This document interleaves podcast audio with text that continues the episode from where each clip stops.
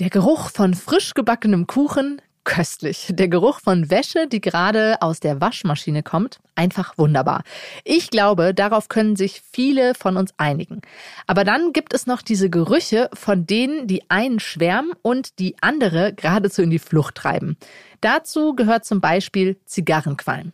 Ich möchte wissen, was entscheidet, ob für uns etwas duftet oder stinkt. Außerdem geht es in dieser Folge besinnlich zu. Ich finde für euch heraus, ob White Noise uns tatsächlich besser schlafen lässt. Mein Name ist Sonja Gillard und ich freue mich, dass ihr heute dabei seid. Aha. Zehn Minuten Alltagswissen. Ein Podcast von Welt. Bei meiner Recherche für diese Folge hat mich eine Zahl wirklich beeindruckt.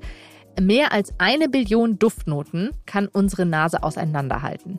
Damit ist sie unser stärkstes Sinnesorgan, was die Wahrnehmung unterschiedlicher Reize anbelangt. Das hat ein Team der New Yorker Rockefeller University herausgefunden. Bis vor einigen Jahren war man nämlich noch davon ausgegangen, dass wir nur etwa 10.000 Gerüche unterscheiden können. Ehrlich gesagt finde ich schon das sehr viel. Ich möchte in dieser Folge herausfinden, was darüber entscheidet, ob ein Geruch dieser mehr als einer Billion Gerüche für uns duftet oder einfach nur ganz fürchterlich stinkt.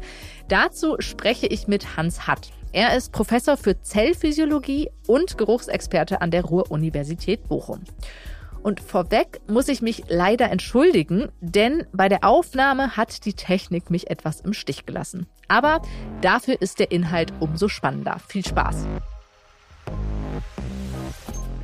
Hallo, Herr Hatt. Hallo, Frau Gillert. Manches stinkt für uns Menschen ja wirklich abstoßend, anderes riecht hingegen ganz verführerisch. Wie stark beeinflusst unser Geruchssinn denn eigentlich unser Handeln? Ja, also ich glaube mehr, als wir gemeinhin annehmen und woran wir denken. Wir denken ja immer, dass unser Handeln hauptsächlich eben durch das, was wir sehen und hören, bestimmt wird. Aber das Riechen spielt dabei eine ganz zentrale Rolle, wird aber etwas vernachlässigt normalerweise. Und das liegt vor allem daran, dass wir halt unsere Nase auch nicht so im Mittelpunkt unseres Interesses haben, obwohl sie eben permanent uns informiert von dem, was um uns herum passiert, was riecht und wie etwas riecht. Also insofern ist sie doch von unserem Gehirn aus gesehen jedenfalls sehr viel wichtiger, als wir das bisher angenommen haben. Und die Nase und das Gehirn, die bestimmen natürlich dann auch im Endeffekt, ob wir etwas gut oder schlecht finden ob wir etwas sozusagen mögen oder nicht so sehr mögen. Ja, vielleicht können wir da drauf kommen. Also ich habe schon gemerkt, bis etwas besonders gut oder schlecht riecht, nehmen wir es oft gar nicht so richtig wahr, dass unsere Nase uns so sehr durch die Welt begleitet. Für mich ist ja so ein klassisches Beispiel der Zigarrenrauch. Für die einen ist er ein sehr gemütlicher, angenehmer Geruch, für die anderen unerträglich. Sie haben gerade schon gesagt, wie entscheidet sich das? Warum ist das so? Warum ist es für die einen schwierig zu riechen und stinkt und für die anderen ist es der perfekte Duft?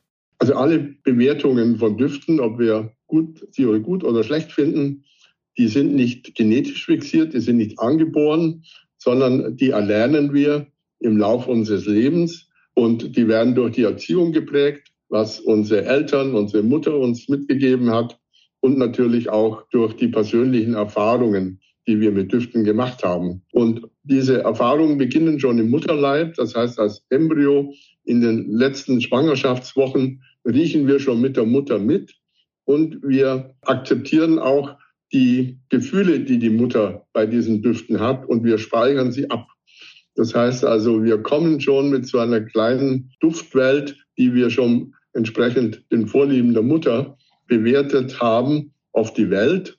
Wenn wir dann eben als Säuglinge riechen, dann hängt es eben davon ab, ob wir da vielleicht belohnt werden durch den Duft oder eher nicht. Ob unsere Mutter sagt, riech doch mal, das riecht doch gut oder das riecht doch ekelig für Teufel.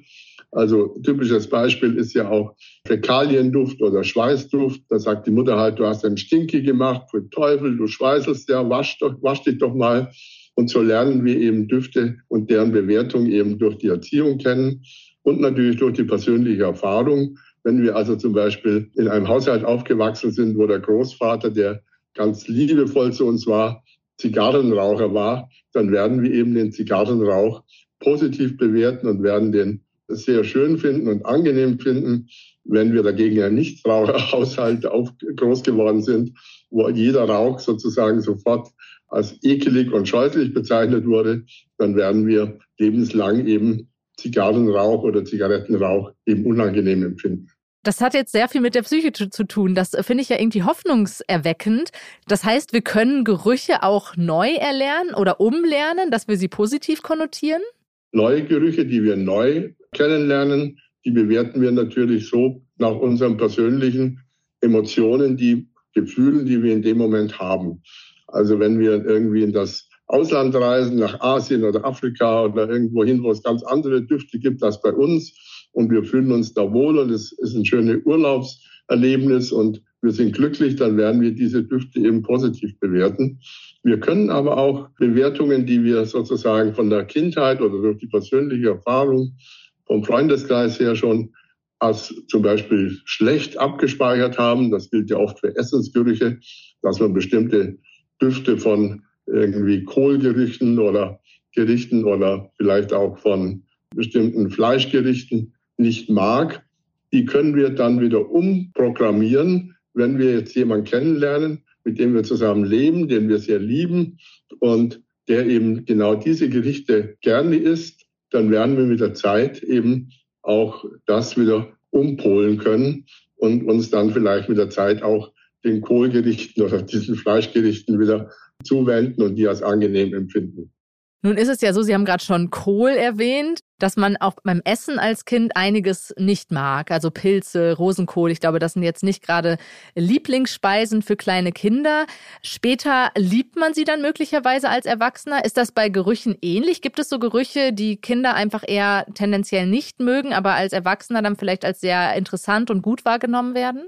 Ja, die Gerüche sind da nicht so besonders gute Beispiele. Oft sind diese Essensgerüche ja mit einer Geschmacksrichtung auch verbunden. Also vor allem mit Bittergeschmack.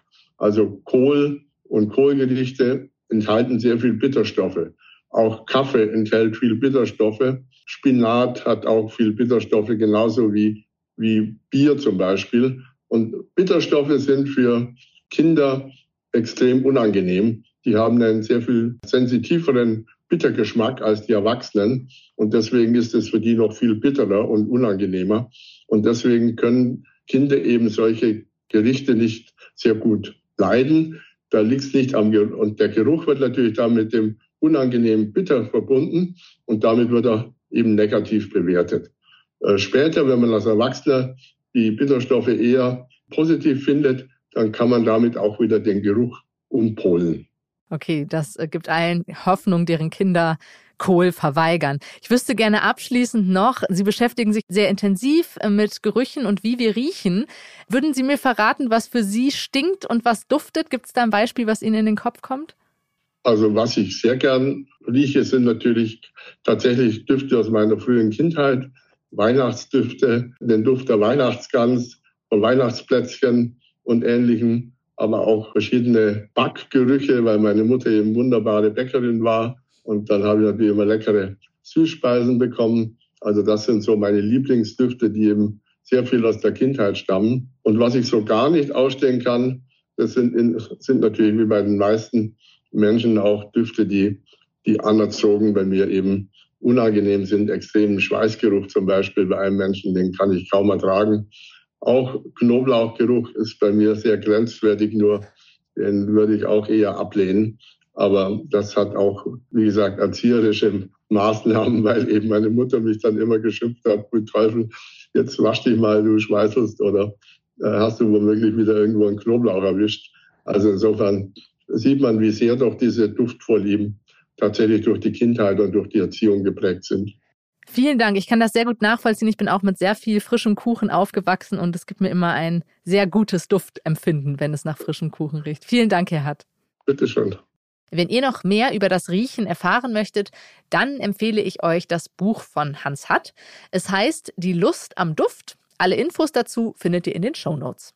Und jetzt geht es weiter mit der Rubrik Mythos oder Wahrheit, mit White Noise und unserem Schlaf.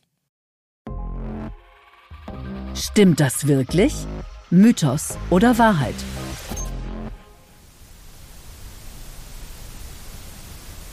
Das, was ihr da rauschen hört, das ist kein Staubsauger oder Föhn, sondern White Noise. Bei YouTube findet man stundenlange Videos, die solches weißes Rauschen beinhalten. Und auch Meditations-Apps, wie sie vielleicht einige von euch auf dem Handy haben, werben teils damit, dass uns dieses Rauschen schneller und besser schlafen lassen soll. Aber stimmt das tatsächlich? Darum soll es jetzt gehen. Für alle, die zum ersten Mal von White Noise hören. Was ist das eigentlich? Es ist ein, ihr habt es gehört, monotones, rauschendes Geräusch, das in allen Frequenzbereichen, die unser Gehör wahrnehmen kann, die gleiche Intensität aufweist. Und dieses weiße Rauschen soll uns zur Ruhe kommen lassen. Um herauszufinden, was da dran ist, hat an der School of Medicine der Universität Pennsylvania ein Forscherteam insgesamt 38 Studien und weitere Literatur zur Frage, ob Geräusche uns beim Schlafen helfen, ausgewertet.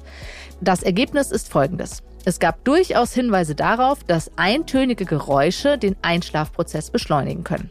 Allerdings konnte das nicht deutlich belegt werden. Und eine der ausgewerteten Studien zeigte, dass der Schlaf durch das ständige Geräusch öfter unterbrochen wurde. Überzeugend ist die Wirkung des weißen Rauschens somit wissenschaftlich betrachtet nicht.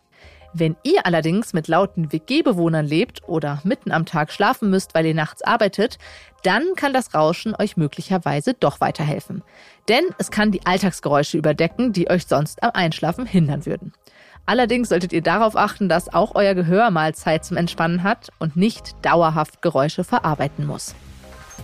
Ich habe mich ehrlich gesagt bei der Recherche gefragt, wie weit die Nutzung von White Noise eigentlich tatsächlich verbreitet ist. Daher habe ich eine kleine Umfrage bei Spotify gestartet. Ja, und da könnt ihr gerne mitmachen.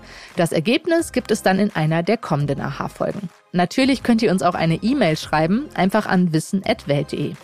Wir freuen uns wie immer wirklich sehr über eure E-Mails und was uns auch eine Freude macht, sind Sternchen, Herzchen und andere Liebesbekundungen für diesen Podcast auf den Podcast-Plattformen. Die Studien aus dieser Folge, die findet ihr wie immer in den Show Notes. Mein Name ist Sonja Gillert. Bis zum nächsten Mal.